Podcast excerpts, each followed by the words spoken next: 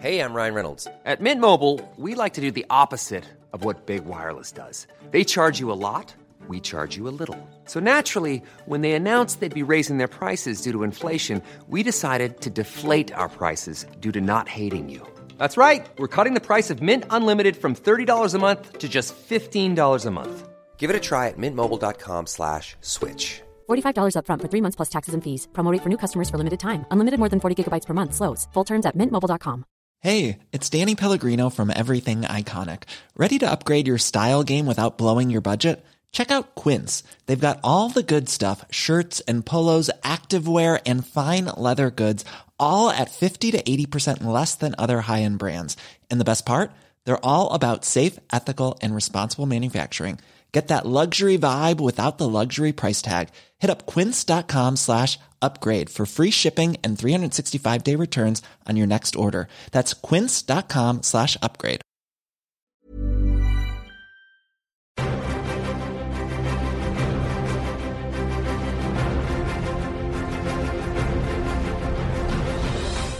Hello, and welcome to Cinematic Universe, a podcast that's all about comic book movies brought to you by FilmDivider.com. I'm Joe Cunningham, and joining me to help make sense of the comics behind the movies are. Seb Patrick. and James Hunt. And because Fantastic Four is out this week, but annoyingly not until tomorrow, that has left us with a gap in our schedule, and so we've decided to completely switch mediums to plug it. So, on this bonus episode, we're not talking comic book movies or even just comic books. The subject this week is a comic book video game, and that is Batman Arkham Asylum. But before any of that, I'm going to ask Seb and James to explain a comic book concept that as a movie fan I just don't understand. So, Seb, James, this kind of comes off of playing Batman Arkham Asylum, and as someone who really, the, the, the main Batman I've read was The Killing Joke as one of your recommendations on this show. So, I'm aware that Barbara Gordon used to be Batgirl, but in this game she's Oracle. So, can you explain Oracle and her genesis? Yeah, so yeah, so like you say, I mean, Barbara Gordon was originally Batgirl. She's also actually as Batgirl is a pretty interesting example of another medium influencing the comics because basically it was the producers of the 60s Batman TV show who said we want to introduce a character called Batgirl hmm. and so DC went off and created her for the comics so that she could then appear and, and be the same in, in the TV show as in the comics. Because there, there was Batwoman in the 50s, was it? There was a Batwoman in, in the 50s, but she had also had a sidekick called Batgirl. So it was Kate Kane was Batwoman. Uh, I can't remember what what what the young what the Kate what the Kane daughters. Uh, the, uh, the the only times I've ever read stories with them in are stories that always seem to involve the two of them showing up and and Batwoman um, swooning over Batman and Batgirl swooning over Robin, who's completely disinterested. Um, anyway, yeah. So so Barbara Gordon was introduced as Batgirl in the 1960s and was Batgirl for 20 odd years in the comics. They had already, I think, decided to retire her as Batgirl in the late 80s hmm. when. Uh, Killing she, Joke happens. when she made a very controversial appearance in the Killing Joke, which you've read, haven't you? Did we recommend Killing Joke? Yes, you recommended it after Yeah. our uh, Batman episode. So, so that was actually done, uh, as I say, after she had stopped being Batgirl, but it was still obviously a very controversial move. So the fallout from the Killing Joke is that she is in a wheelchair, Yes, and, and so no, and no longer Batgirl. Yes. So how long did it take before she was reintroduced? not very long because uh, Killing Joke came out in '88, and um, her first appearance as Oracle was in a little-known comic called Suicide Squad in 1989. uh, so it was actually John Ostrander, um, who really is. The more you think about it, John Ostrander is genuinely one of the most influential comics writers in the late '80s for what he did with Suicide Squad. Not like generally in terms of influencing the tone of comics, and also doing a lot of significant things with various characters. Um, so yeah, in Suicide Squad, she first appeared as Oracle.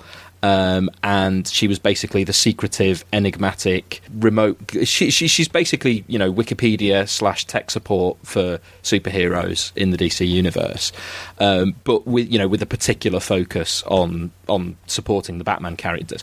Um, I believe it was the case for quite a while that that even Batman didn't know who she was, but I'm pretty sure that you know all of the major back characters do know that it's her now. Um, and then she also got to be a lead character in the series Birds of Prey, which began in the mid 90s. Yep. Which was originally created by Chuck Dixon, who was a writer who had written some very good Robin comics in the 90s and went on to write um, Batgirl Year One, which is a kind of you know flashback origin story for her, which is one of my favourite DC comics ever. It's really really brilliant, and if you have any interest in Batgirl, go and read Batgirl Year One because it's fantastic. Um, but yeah, so so Barbara was Oracle basically right up until the New Fifty Two relaunch and Flashpoint, um, and you know she's she's always been a, a, a, popular and pretty widely beloved character because she's basically awesome. You know, she she's an intelligent character, um, you know, who has a lot of good and interesting relationships with a lot of different characters. Like she has an on-off history with Dick Grayson. Um, you know, the, the fact that um, you know she's kind of in with the Bat family while being Commissioner Gordon's daughter, and Commissioner Gordon doesn't know that she's Batgirl. Although it's often pretty heavily hinted that he knows she's Batgirl just as much as he, he knows that Bruce he Wayne did is know Batman. he did know in the cartoon series, didn't he? Oh, Like- did he? Yeah, they they made it kind of So it was like he knew that she knew who Batman was, but she wouldn't tell him who Batman was, kind of thing. Well, it was more in the cartoon series. Like he, I remember there was an episode where he gave a speech to her in as Batgirl, essentially saying like, "I don't need to know anything more about you because if I knew, I'd have to stop you doing what you did." Yeah. And so, can you ju- can you just tell, like, say a bit more about what Oracle actually is? Is it just that suddenly she decides, okay, now I'm going to be kind of like your point guy on the tech and intel and be contactable at all times? Basically, yeah, because you know she'd sort of, you know, she was sort of skilled as a computer hacker and an intelligence gatherer anyway. So yeah, it was just a case of setting herself up off her own back. I think the idea was that she started to contact people in secret. You know, kind of saying, "I know who you are. Here's the information you need for this," Right. and gradually became someone who people would contact without actually knowing who she really was. You know, behind the screen, like Oracle appears on people's screens as like this green face, and no one hmm. knows who Oracle really is, kind of thing. But the interesting thing about her being Oracle in the Arkham games is that she's no longer Oracle in the comics because, as I say, as of the New Fifty Two relaunch, without ever, f- I think, fully explaining why, it wasn't a retcon, so it was set up that she had been Oracle and she had been paralysed, um, but she made enough of a recovery to go back to being Batgirl. So that that series has been running since the New Fifty Two relaunch, but. I don't know if it was earlier this year or tail end of last year that it got. It, I think it was just this year. Um, it got a revamp that sort of changed her costume design and moved her to a new town and had her going back to college. And it's been a very hip and trendy. Um, it's basically a series that has taken a lot of what Marvel has been doing and some of the stuff you talked about on the last minisode um, with Marvel's stuff like Hawkeye and Superior Foes and She-Hulk and stuff like that. It took that approach and applied it to a DC comic, and it's been pretty successful so far. Amazing. Well, almost as if we planned this podcast in advance, we're going to move on to the news section now. A mini news section, just one piece of news, and that is the.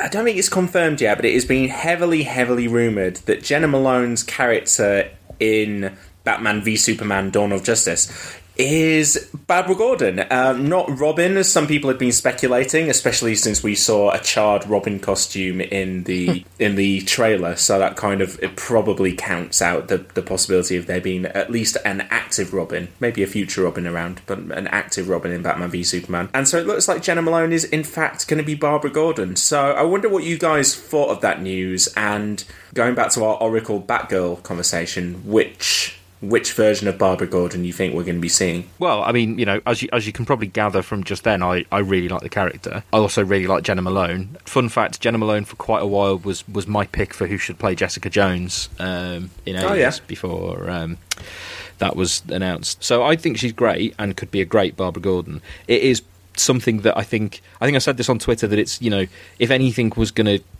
give me a remote shred of interest in this film.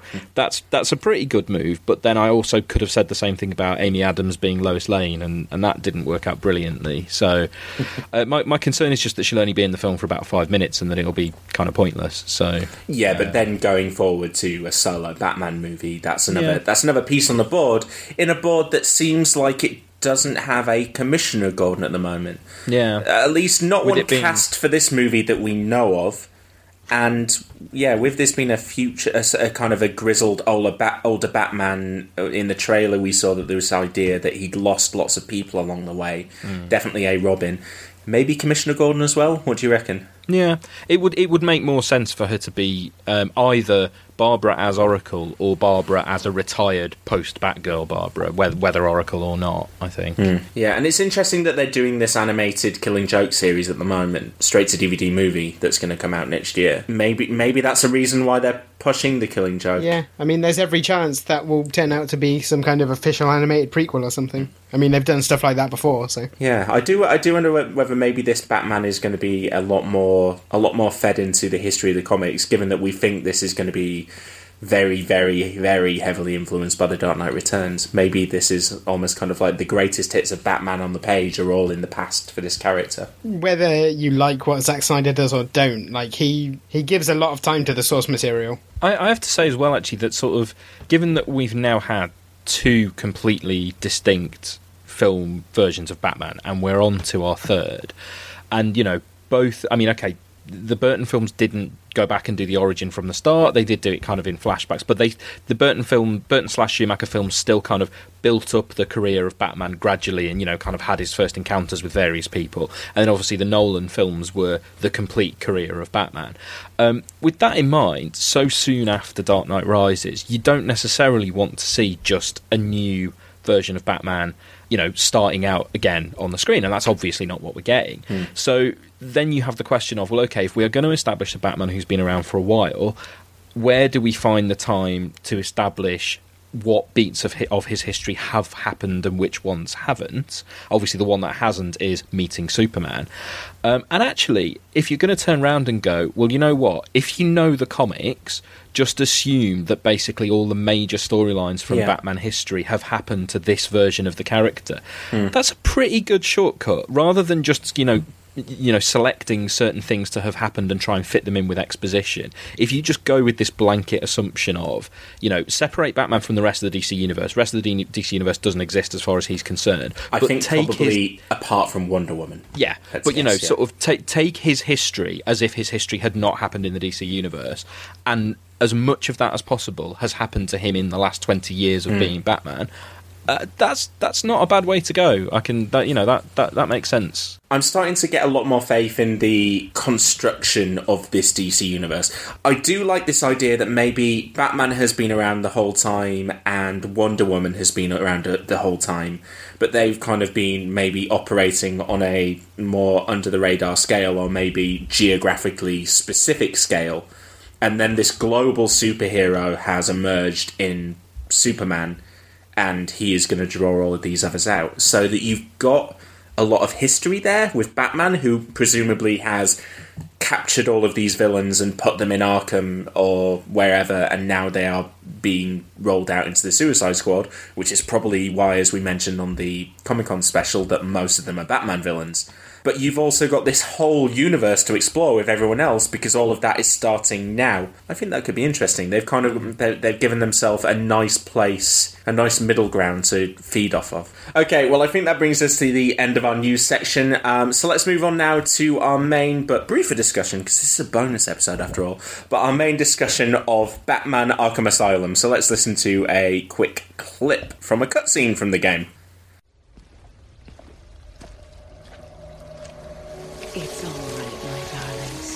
I'm here now, my poor darling. Yes, I know he's found us, but I won't let him hurt you. I'll kill him first. Ivy. I know Dr. Young mutated these plants to produce venom. Yes, and I heard it through the grapevine the evil woman paid the price. I need you to help me create an antidote. Why should I? Let Joker have his fun. I'll enjoy watching you squirm.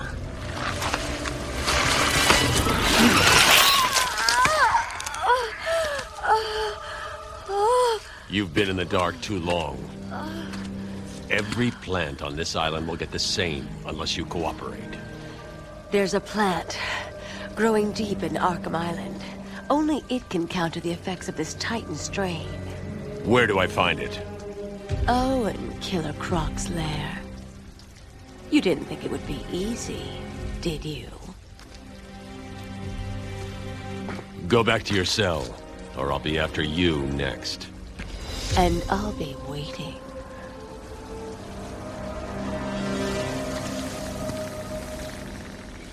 Okay, so that was um, a little bit of Batman Arkham Asylum, which um, I'll give you some context here. Uh, I'm not a gamer at all, but um, I am planning on getting a PlayStation 4 very soon, and the game that that is going to be coming with is um, Arkham Knight. So I thought on my Mac I would download Arkham Asylum from the Steam store and get playing it. I've played that this week.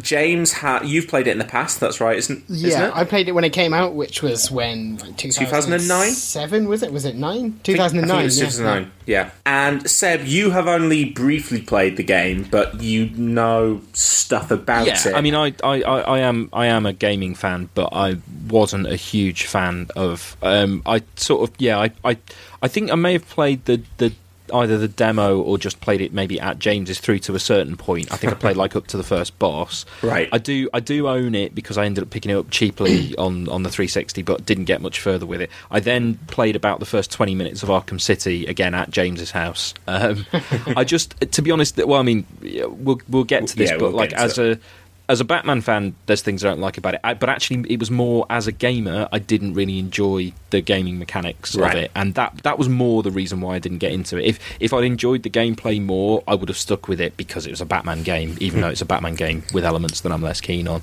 but having uh, said that, even though you haven't played it, you are our DC expert and you are a, you are our Batman expert. So you can you can hopefully feed into a lot of the questions that I want to ask based on playing the game. I hope so. Yeah, Yeah. and I've tried to stay aware of what's been going on with the games, even if I haven't played them myself. Because they are hugely influential. Yeah, I mean, it's uh, like you know they are notwithstanding the fact that you know we did have a massively successful trilogy of films. They are basically the iteration of Batman at the moment in in terms of the mass consciousness. You know, they are the version of Batman that most people are most likely to encounter in you know the last kind of four years or so. So yeah, you know they, they can't be ignored in terms of being this massively successful and and yeah influential version of Batman because so much of, of what Arkham Knight and Arkham City did in terms of style and aesthetic has been a direct influence on um, the the DC New Fifty Two. The very first issue of Detective Comics in uh, New Fifty Two has a scene with a load of the, the inmates of Arkham Asylum and it's like they've all been redesigned specifically to fit with their versions from the game. It's like it's like a statement of intent of okay, this is what we're doing with the Batman Yeah. villains now. I think probably it would make sense for anyone who hasn't played the game or maybe played played it five or six years ago, is trying to remember it. Um, if we give a brief overview of what happens in the game. So basically, it starts off with Batman transferring the Joker to Arkham Asylum, and the Joker is giving him has given himself up fairly easily, and Batman is suspicious, so he actually goes into Arkham Asylum to follow him uh, to make sure he gets put, put in his cell, and Commissioner Gordon is there as well. But the Joker has basically paid off some people on the inside and quickly escapes and starts running riot over Arkham Asylum. Batman is trapped there to begin with and has to stop the Joker from executing some kind of plan while he's in there, which kind of unfolds as you're playing the game. Um, but the Joker has also let all of the inmates free, which includes um, Harley Quinn, who he's got in there with him, uh, Victor Zsasz, Bane, Killer Croc, Scarecrow, Poison Ivy, and briefly um, the little puppet Scarface. James, is there any, is there anything you think that needs adding to that, or any more elaboration of what happens as you go through the game? Uh, I would talk briefly about the mechanics, just to say, sort of, it's a Batman game where you're not just punching people. Yeah, because I know I know nothing about games or gameplay, so I I enjoyed playing the game. But yeah, tell me, is it is it for you? Is it a good game? Yeah, I mean, it, for a lot of people, I mean, Seb aside, I was quite surprised when Seb said he didn't like it because this it was critically acclaimed at the time. Like, I can't remember the exact scores. I wouldn't be surprised if it was Hmm. sort of eighties, nineties. You know, everyone loved it, and that's why it's gone. You know, had three sequels. It's uh, it's it's it's ninety one and ninety two on Metacritic. Yeah, that doesn't surprise me. The thing that I think sets it apart is that it's a Batman game where you're not just running around beating people up. Uh, although that is a Hmm. major part of it, but there are sort of puzzle solving elements and detective elements and exploring stealth.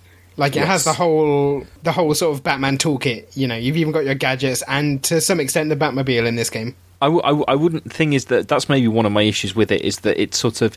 I mean, it purports to have detective elements, but it doesn't really, does it? What it really does is you switch on detective vision and you look around until uh, you know a, a coloured object i- Uh, is there, seen. there are a It's lot of secrets you can only find in detective mode that don't have any specific uh, influence on the game, though. Yeah, but it's like it- it's not really. It's not really kind of solving things No, so much as it is you switch on detective. It's not Ace and it's Attorney. Just that was one of the things that I enjoyed about playing the game. That I did uh, like. Yes, you're right. It is kind of a lot of the time switch on detective vision. You and you like see if something flashes up or you can find something. But a lot of the time, it was running around to try and find those little areas or like fitting in one little piece of the puzzle and then going back and doing another little thing and then uh, Oracle's voice would pop up in your head and tell you to do this one thing. And I think even if the the actual detective mechanic feels small like that, because the story kind of slowly unfolds, and because each thing that you do and each villain that you defeat unlocks a little bit more of the story and and reveals a little bit more of the Joker's plan. It did feel more of it. It did feel for me more of a detective Batman as I a mean- detective thing than Yeah. any of the movies I can remember did. I, I, I would definitely agree with that. I mean, it, it, it is a game in which, in the story, Batman does detective work, definitely. And yeah, you're absolutely right that that, and that's always been something I've had a problem with with the movies. Is actually, with the exception of Adam West of all people, none of the other screen versions of Batman really do any detective work. Um, and you know, it, it- it's supposed to be a big part of Batman's character. His, comic is detective comics. Um, you know, where in the Christopher Nolan films, his idea of detective work is to punch someone in the face until they tell him the answer. Um, you know, so- is he? so uh, yeah, I mean, it is Christian it is a good thing uh, uh, about Arkham that it has Batman being a detective and solving puzzles. My issue is more that you, the player, do not get to solve those puzzles so much as you Yeah. you tell Batman to do the detective work at that point in time. So for me, uh, I'm not. I'm not mostly because I'm bad at them. I've never been massively into games. W- what has kind of attracted me back to gaming is this idea that there is a lot more storytelling in games now than there used to be, um, and um, I, I I played the Walking Dead video uh, video game on just on my phone and on my iPad and really enjoyed that. And the fact that yes, it was a game and I was making decisions and occasionally running away from a zombie, but most of the time I was just experiencing a story that I was being placed into. But yes, that's that's that's one of the things I liked about this game. That I felt like I was experiencing a story, but I was getting to run around and punch people in the middle of it.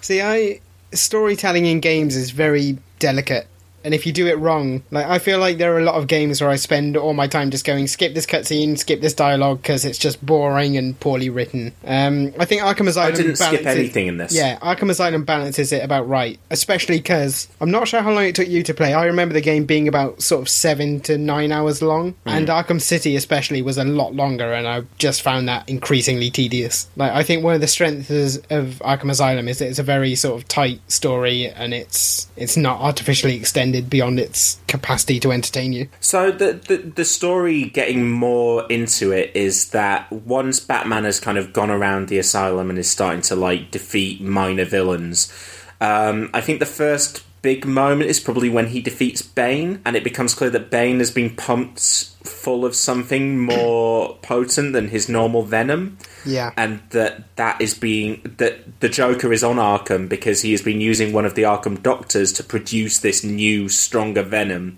that he can pump into Arkham inmates and send them out almost as like an army into Gotham. That then leads to Poison Ivy because her plants have been used to produce those. And basically, the, the game is to kind of try and stop those plants, stop that venom being produced. And then at the very end, which I thought was a little bit silly, uh, the Joker pumps that venom into himself, and there is a big kind of muscly Joker who you, Do you know- fight briefly. Do you know what I was hoping with the final fight in that game would be? Go on. I was hoping that you would just walk up to the Joker and punch him once in the face, and that would be it. because he spends that whole game taunting you, and you go through all Yes. these like crazy boss fights, and I was like, The most satisfying ending for this is you get to him and just punch him and he goes down, and that is the end. Just to mention a couple more of the moments from the game that I actually really um, enjoyed. I, I particularly enjoyed any moment that I was allowed to hide on a gargoyle and do these like silent takedowns on goons, and I could like hang down upside down off of one of the gargoyles and then grab one of the guys and pull them up and then hang them from the gargoyle Yeah. and then fly off to another one and no one would know where I was. That- And it really felt to me like it's so memorable of like those scenes in the movies where there are like random goons getting taken about and like, where are you, Batman? I'm gonna get you. And uh, Yeah, it it's, was so, it's it's fun so to do satisfying. those scenes. Yeah, it's fun to do those scenes from Batman's perspective for a change. Yes, yeah.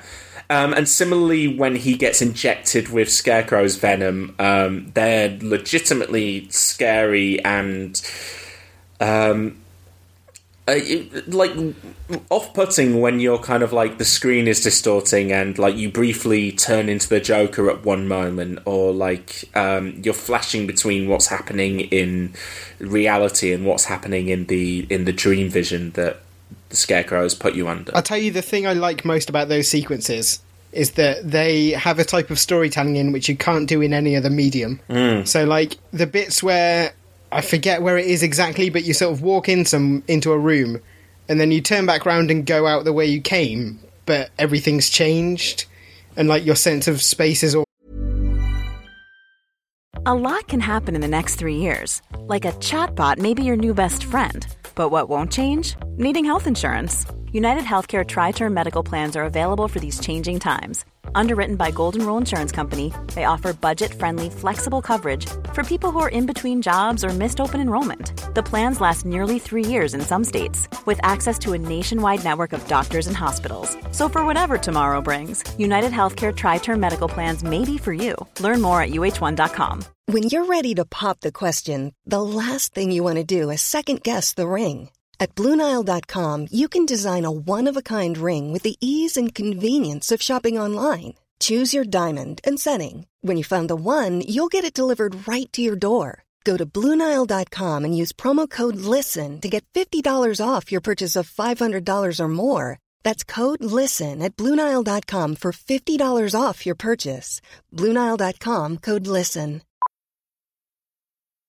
Millions of people have lost weight with personalized plans from Noom, like Evan, who can't stand salads and still lost 50 pounds. Salads, generally, for most people, are the easy button, right? For me, that wasn't an option. I never really was a salad guy. That's just not who I am. But Noom worked for me. Get your personalized plan today at Noom.com. Real Noom user compensated to provide their story. In four weeks, the typical Noom user can expect to lose one to two pounds per week. Individual results may vary. Confused because instead of the corridor you're expecting, there's a different one.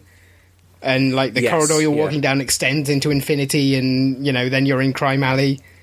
yeah, like that- and you're and then yeah. you're young Bruce Wayne. yeah, and that one that scene sort of where suddenly- disorientation is something you can't do in any other.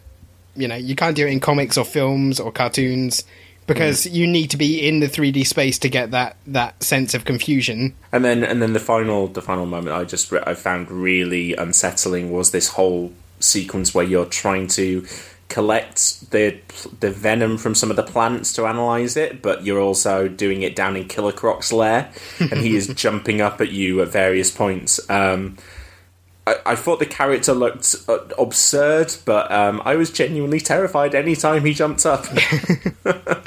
I was like, I, I was playing it like late at night, like one, two in the morning, and I just went went to the edge of the room and turned the light back on. It is, yeah, it's a tense game, like all the way through. yeah. So I want to ask you guys, what kind of parts of Batman history does the game feed off of? Because for me, the the obvious touchstone, just from the people involved, seems to be the animated series in the early '90s, because. Kevin Conroy and Mark Hamill and Arlene Sorkin are all providing the voices that they provided on that show as Batman, Joker, and Harley Quinn. Um, and it's written by Paul Dini, is that right? Yeah. Yeah, so Paul, Paul Dini was the, the co-creator of the, the Batman uh, animated series, along with Bruce Timm. Hmm. Um, Bruce Timm was kind of the you know uh, responsible for kind of all the visuals and a, and a lot of plot and character stuff, and, and Paul Dini was a, was a writer. Paul Dini also had a really good. He's written kind of comics on and off over the years, and had a really great run on Detective Comics. Uh, I think around about 2006 to about 2008. Um, what he did was he did a lot of really good um, one-shot issues. So you know, kind of com- um, complete stories in a single issue, Mm. and they were good little detective yarns. Um, so you know, he's a he's a solid Batman writer. He really knows his Batman stuff. Um, So this, and- so this then has that kind of link back to the animated show, but I mean, Yeah, visu- I- I think- visually I- it seems very, very different. Visually, it's very different, but I, I, th- I think it. You know, I mean, you can't avoid it with those voices. I think. It, I think it does have a sense of. I, I think one of the groups of people it's designed to appeal to are people who don't necessarily read Batman comics, but who will Mm. know the animated series and, and know a lot of the characters from that. Um, you know, the, the fact that it puts Harley Quinn so front and center. You know, she. I don't. We must have discussed this before, so you're probably aware that, that she's a character who originated Yes, in the cartoon yeah. and was then brought into the comics. Um, unfortunately, in this, she's she's brought in in such a way that um, is quite different Yeah, from we'll- her previous portrayal. we'll get to We'll- Harley. We'll get to that.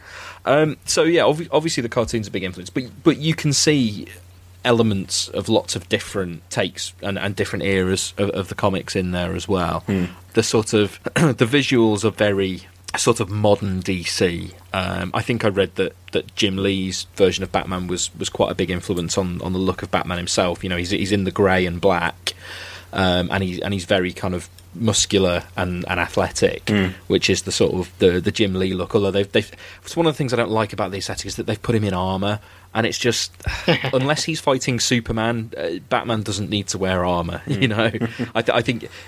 I think if you if you're putting Batman in, in a costume that's like here's a and I, I I would go so far as to say this about the Nolan films as well. If you're putting Batman in a costume that is here is a realistic body armor that that Batman would wear if he was in the real world, I think you've missed the point of Batman.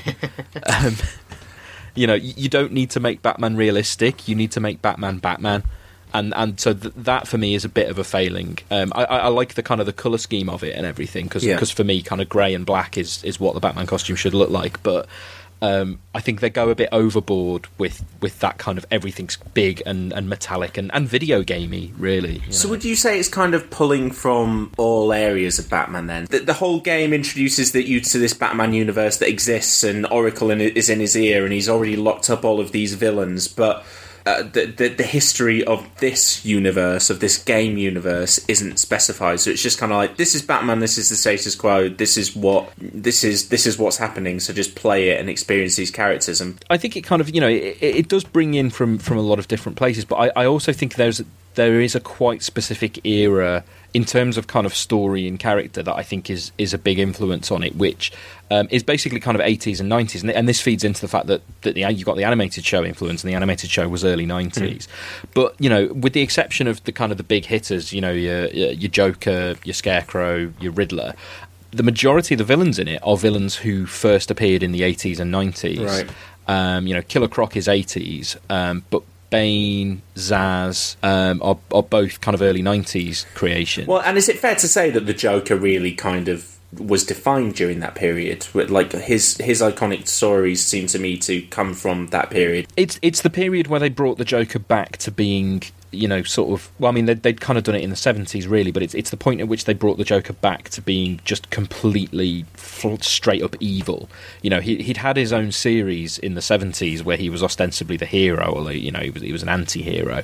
Um, in the eighties, they made him a character who you couldn't do that with. So yeah, I mean, you know that and yeah, that that take on the Joker in things like the Killing Joke, and also obviously in the comic Arkham Asylum, the Grant Morrison and Dave McKean series, which not just because of the title is obviously a big influence on on the game as well. Mm. Um, so yeah, that that kind of just complete psychopath version of the Joker is is very much the one that they've drawn from. I think. And so, if we take that on the flip side, then, so we're talking about the bits of Batman history and comics and movies and shows that fed into the game. What impact has it had since, uh, as far as you're concerned? Has it happened on the page as well? I think you can you can definitely see the influence of the games in the comics. Like I say, that you know uh, that that first issue of Detective Comics really seemed like a statement of intent. Yeah. Um, there's one particular. Again, we'll get on to her, but Harley Quinn is probably the biggest change that the comics have made to fall in line with the games. Um, but also as well, there's sort of I don't even know how conscious it is, but um, if you look at the last, um, basically the main Batman title since um, September 2011, so you know we're getting on for four years now, has been consistently written by the same writer and drawn by the same artist. It's Scott Snyder and Greg Capullo, um, and generally the, those comics, those Batman comics have been very good. Um, some of the other Batman comics have been very patchy in quality, but the main Batman title has been pretty solid, and you can definitely see an influence from the games, and what it's probably more when you get into Arkham City and Arkham Knight, but a pretty recurring theme in Scott Snyder's Batman has been basically disintegration and chaos in Gotham City. Um, you know, it, a lot of his storylines have involved just kind of the very fabric of, of society in Gotham falling apart for one reason or another. Um, and so, like I say, I mean, I think kind of Arkham City in particular um, feels like an influence. Like this idea that Batman is is battling a kind of chaos that's gone out of control. Mm. Um, it's not something that's always been there in, in Batman stories. I mean, it, it has been at other points in the past, like kind of the, the No Man's Land storyline uh, in in the comics in the late nineties, early two thousands. Um, but in previous eras, there's been much more of a, a strong sense of, of, Gotham having a strong identity and you know being a city that, that has problems and crime, but you know is much more kind of a, a standing firm kind of place. And I think you know the games have done this thing of you know gradually by, by making the environment that, that you're allowed to play in bigger and bigger, they've had to make that environment be somewhere that's kind of falling apart. Um, and like I say, you know, kind of a, a couple of, of Snyder's, not Zack, um, a couple of Scott Snyder's uh, storylines have. Um, I don't even know if it's conscious. I don't even know if it's a deliberate influence, but um, it seems to be this. Yeah, this thing of Batman kind of fighting a tide really kind of seems mm. to have become the default for the character over the last few years. I've got to say, just quickly, there's a there's a lot of Jeph Loeb influence on the uh, Arkham games, and I'm not sure how much that feeds through into the comics, but I think if I was to pick one specific source for the Asylum games, I'd probably go with uh, Long Halloween and stuff because it's the it's the way they like both sequentially go through all of Batman's villains. Like that to me, mm. all the big you know all the big characters appear in Long Halloween one after the other, and it's structured in that in a very similar way to Arkham Asylum. But then Knightfall's structured like that as well, and Knightfall has got like Zsasz and Bane and Killer Croc. You know, yeah. I mean, Knightfall literally has the same plot, like, except it's not the Joker doing it. But at the start of Knightfall, Bane breaks everyone out of Arkham Asylum, and Batman has to go and take them all down one by one, gradually being weakened, so that when Bane comes to face him, he's completely destroyed. Uh, you know, so and actually, I mean, yeah, I, I, would agree that, that the Jeph Loeb stuff is a big influence. But I mean, the other one that really feels like it for me is the um, that doesn't always get talked about very much, but I'm I'm quite a big fan of it. So maybe this is why it strikes me. But um, the the Alan Grant and Norm Breyfogle um, early '90s detective comics. I mean, they, they, created Zsasz and they created Scarface. thought he went to um, Jurassic Park. Sorry. yeah. No. Yeah. yeah. No. And but I just think though those stories have a lot of those issues were set in and around Arkham and were very much about the kind of psychology of of the characters in Arkham Asylum. Um, so yeah, I, I, see those as a pretty strong influence as well. It, it's for similar reasons to the to what James said about the Jeph Loeb stuff. Stuff basically. Okay, let's get to Harley Quinn because I think we kind of I think we've been dancing around this. One. She's such an interesting character to me. I remember reading um, an article, I think it was on Vulture, probably three or four months ago, just as we were getting underway with this podcast, talking about kind of her weird history and how she's been used well and very, very badly since her creation. Um, and and now this this seems like the real moment for that character with Suicide Squad coming up, which which basically looks like a Harley Quinn movie. If um, if if I was to guess who's going to be the lead of that movie or who's going to be the breakout star, certainly it's going to be it's going to be her. Mm. Now I remember watching the animated show when I was younger, um, and I mean, I, I, have very vague memories of it, but obviously, I, I, know that red and black Harlequin costume, and my small knowledge of her relationship with the Joker is defined by that show. And so, obviously, this comes from the same writer, but the thing that I found really jarring was the was the costume. She is there really, really early on, and she she walks in in. I mean, the, the the most distracting thing is she walks in in this skirt, which is constantly flying up because it's very short, and because it's a game, you, you're constantly seeing things from angles that you wouldn't see in movies or anything like that. and she has like um, the like uh, edge of her underwear is poking up from the side, and her breasts are very like prominent, and she's got these like little girl pigtail, and it's a really it's a really uncomfortable character design. But yet she still has the the voice from the original show. I, I wasn't quite sure what to make of her in this game, um, and I wonder what you guys thought of her, her depiction and and and basically why the move was made in that direction from from the 90s TV show and because obviously I don't know any of the context in between so Well, let's that's- talk Harley Quinn That's sort of the I can thing. tell you why the move was made in that direction is because it's a video game, so it's aimed at teenage yeah, boys. exactly. That's basically it, Simple isn't it? Like, it's made by people who basically pander to a very specific audience. And like, it's, it's the same of literally every computer game. Like, you you'd struggle to find a game that has a positive depiction of any woman, let alone you know a kind of superhero slash villain. Yeah, because I have to say, I was very interested when Poison Ivy was going to turn up, and then she does, and she's basically wearing like leaf knickers, and there is But at least- like in the cutscenes where when like you die, and if you die at the hand of Poison Ivy. There is the, the, the normal shot that pops up of her is her with her bum to the camera, with her boobs mm-hmm. popping out to one side. That classic kind of female superhero movie movie poster pose. Um, except it's all in motion, which makes it so much more uncomfortable. I mean, it, it is still uncomfortable, but at least with Poison Ivy, like, I mean, and for right or wrong, you know, Poison Ivy is a character whose sexuality is very much a part of the character, Yeah. and, it, and, it, and is very much a part of, you know, kind of how how she, you know, gets things done. Animated um, 90s animated Batman cartoons cause some very confused feelings and thoughts in the head of a young Joe Cunningham. Yeah, he was like, "I would kiss her. I know what's going to happen, but I would kiss her." it's, it's it's it's like the way it's like the way you would you would look at like a character like Emma Frost, and it's like you know the, the, those of us who have a problem with the kind of gross over sexualization of, of a lot of female characters in comics. It doesn't mean that there aren't characters who can be drawn in these ridiculous hmm. costumes, and you know Maybe it's weird in the game then that the sexuality for that character isn't a point for Poison Ivy. I mean, that, that really Yeah. that never really comes into the game, and yet she is drawn in that, or she is designed in such a way. Like, I don't want to get too deep into like feminist theory on a you know gaming podcast or whatever, but We'll wade into a hashtag yeah, something, quite. won't we? Uh, the, like the whole thing is very sort of put under the male gaze because like Hmm. Batman is like amped up to ridiculous testosterone levels, or the women are very close to naked if they can be. Like there's you know there's not much diversity of body shape when it comes to what people should look like. the thing that troubles me with, with doing that, particularly with the character of Harley, is if you put Harley in a costume like that, then you know you're saying that Harley has chosen to dress like that and has essentially chosen to kind of flaunt her sexuality, and that's just not really. It's just not really her priority as a character. And so, what, you what know? was her history on the page after after being the kind of the '90s animated show version? What was she in those kind of intervening 10, 15 years? I mean, she she kind of just got brought in pretty much wholesale as she was in the cartoon.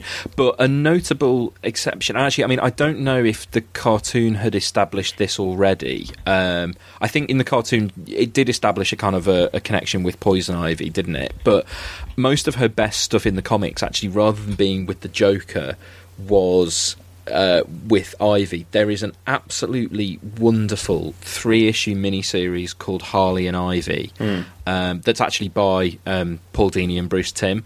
And uh, there's also a, a, a one shot graphic novel called Mad Love, which is actually an Eisner Award winner, which is the comic that brought her in. Yes. If, if you Yeah, want to kind of read about, that. you know, that uh, that version of the character, that's the one to go for. But Harley and Ivy, I love because it's just this brilliant. Um, it's it, it's a buddy movie basically, and you've got it's it's Harley and Ivy kind of on the run, having escaped from Arkham. Although I think at the beginning they're they're in either prison or Arkham, and um, it's a great character dynamic because Ivy is the kind of angry, annoyed, you know, sort of straight man character, and Harley is this kind of bouncing ball of enthusiasm and optimism. And like you know, while deep down, uh, you know, Ivy is Harley's friend. Essentially, throughout throughout this story, she hates her. And whereas you know Harley is, is insistent that they're friends, you know, um, and the, the the scene that sums it up more than anything is is a scene when they're in the shower in prison, and Harley is singing "Grey skies are going to clear up," put on a happy face while washing Ivy's hair, and Ivy just has this incredibly sullen look on her face. It's just like it, it, it's it's a pure Simpsons. well, that's like just- this is sort of the thing. Harley's in the comics and cartoon series. Like Harley is, you know, she's one step away from being a Looney Tunes character. Like Exactly, that's that's yeah. the stuff they're playing with. And then I think Arkham Asylum. Well, Arkham Asylum like completely transformed her, and that then became a, almost the dominant inter- well pretty much did become the dominant inter- interpretation since yeah, because in the in the new Fifty Two, she is basically the version from Yeah. from the game But which is the more? I mean, because for me, that character with that backstory, and even going back to some of the stuff that I remember from the animated cartoon with the with the relationship that those two had with each other, is it difficult to balance that kind of character with the context of that character? it's not it's not difficult to say like you know the version of Harley Quinn that appears in Arkham Asylum is unrealistic or difficult to accept. It's more that they change us so drastically for not particularly good reasons. Do you think? But do you think they just changed her drastically from a character standpoint or just a visual standpoint? Because she still has that voice, and uh, I I thought that the the visual was more jarring because it didn't seem consistent with the character that was talking and the way she was acting. That's the thing. Yeah, I, I, I think her. I mean, her character in the game, and I say that I think this comes down to the fact that at the end of the day, you know, she is being written by her co-creator. Um, the character as written in the game, I think, does have that kind of playful Hmm. sense about her. It, it's the visuals that's the, that's the problem for me. It's not even so much how the how the character is, and I mean, I, I don't know what she's like in, in the later games. You know, I don't know if she gets darker because of what happens with the Joker. well, this stuff. is Her the thing, costume like- changes, though, right? The costume changes, but it retains the sort of corset and uh, like revealing clothes element. Yeah, because actually, yeah, because kind of it, it, it's the corset kind of from the second game that's basically what made its Yeah, way yeah. into the new Fifty Two version. Pretty Well, much. she's I'd wearing a corset over a nurse's Um, uniform in the in Arkham Asylum, yeah. isn't she? I, I honestly, I, can't, I don't remember, but I'm pretty sure that's it. Well, that's the problem. Like the the disparity between the look and how she acts, like especially because Harley, like Harley's character is sort of she's infantile, and it's a Yeah, very exactly. weird juxtaposition to have like infantile characteristics with that look. That's why I think I really don't like the pigtails. Yeah, well, exactly. Yeah, because it gives it that. Yeah. Yeah. and like I say, it's you know, for me, Harley is a character. It would not even occur to Harley to dress sexy, Hmm. basically. Because that that's not thoughts that would run through her head, you know. Not that she, you know, doesn't have like sexual or romantic relationships. And actually, I presume this is something that the games don't do. But it's quite interesting that DC have recently sort of clarified the position that um, that Harley Quinn actually had had a romantic relationship with Poison Ivy, Right. and so Harley is actually a canonically bisexual character. But I remember the the animated show, the the Joker Harley relationship never seemed sexual. No, it's not. She she's obsessed with him. Yeah. I've I've never liked versions of, of the Joker Harley relationship that have it that they were actually a couple, Yeah. kind of thing. You know, Because what I was going to say was it never it never occurred to me that like the Joker would be dressing her that way or telling her she should be dressing that way. the Joker as a character shouldn't have any sexual dimension. Hmm. Um, but Arkham, Arkham City goes very deep on the idea of them being in a sexual relationship. Like, I don't want to spoil or anything, but Okay, so uh, this week, rather than recommending a comic book, um, I thought it would be fun if you could recommend me another superhero video game that I could play. yeah, th- there's no contest for me that, that the greatest superhero video game is Spider-Man Two, the movie game. So not the not Spider-Man Two on the PlayStation One, although that is a very good game. Spider-Man Two and the the two NeverSoft Spider-Man games on on the PlayStation One are terrific fun. But I'm referring specifically to Spider-Man Two, the movie game, which is on the Xbox, PlayStation Two, and GameCube. It not on the PC because there is a game of the same name on the PC that's a completely different game that is one of the worst games ever made. but the proper Spider-Man 2 movie game the best way to sum it up is that it's Grand Theft Auto with Spider Man. Like the GTA games, it has a plot and it has missions, but between missions, you are free to swing around New York as Spider Man, occasionally stopping muggings, or if you want to, just messing about climbing walls and swinging around. Like the number of times, I've never actually completed the game, but the amount of time I've spent climbing up the Empire State Building, jumping off, and then seeing how close I can get to the ground before shooting a web and swinging and not going splat. It is just basic. I don't understand how there haven't been, you know, in this kind of post GTA era when you have these open world sandbox games. Um, how have there not been more games that just let you be a superhero in a freeform environment doing what you want? And of all superheroes to have that opportunity, Spider Man is the best one because you can web sling around. The web slinging mechanic is really well done as well. In, like it's not difficult; it feels natural how you swing around. James, what is your superhero video game recommendation? Uh, mine is Ultimate Alliance, which is.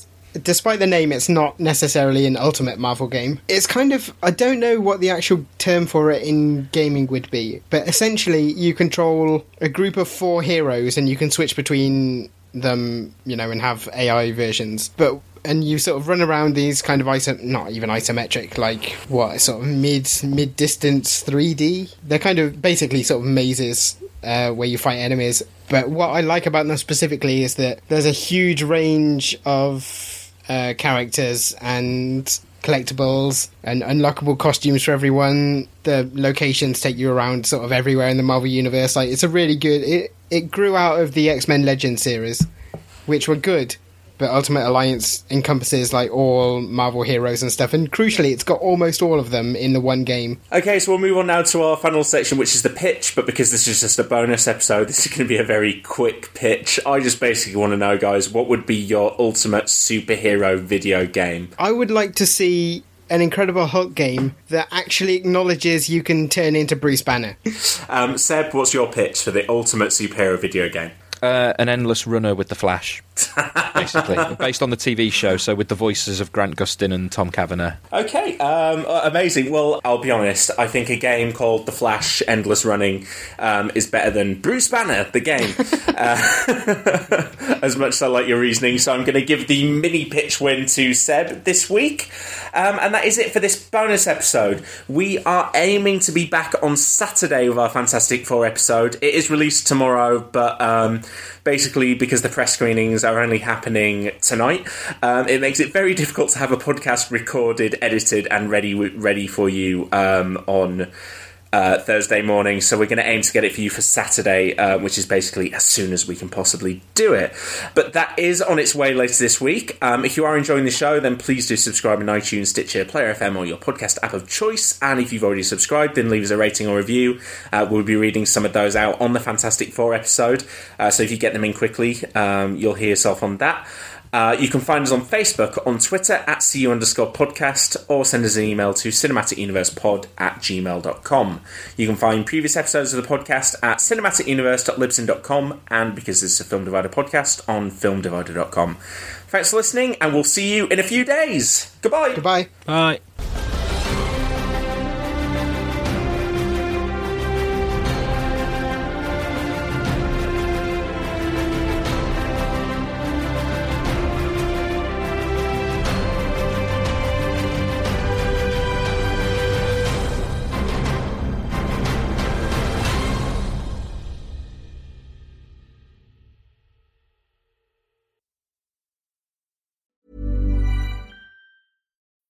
When you need mealtime inspiration, it's worth shopping Kroger, where you'll find over 30,000 mouthwatering choices that excite your inner foodie. And no matter what tasty choice you make, you'll enjoy our everyday low prices, plus extra ways to save, like digital coupons worth over $600 each week. You can also save up to $1 off per gallon at the pump with fuel points. More savings and more inspiring flavors make shopping Kroger worth it every time. Kroger, fresh for everyone. Fuel restrictions apply.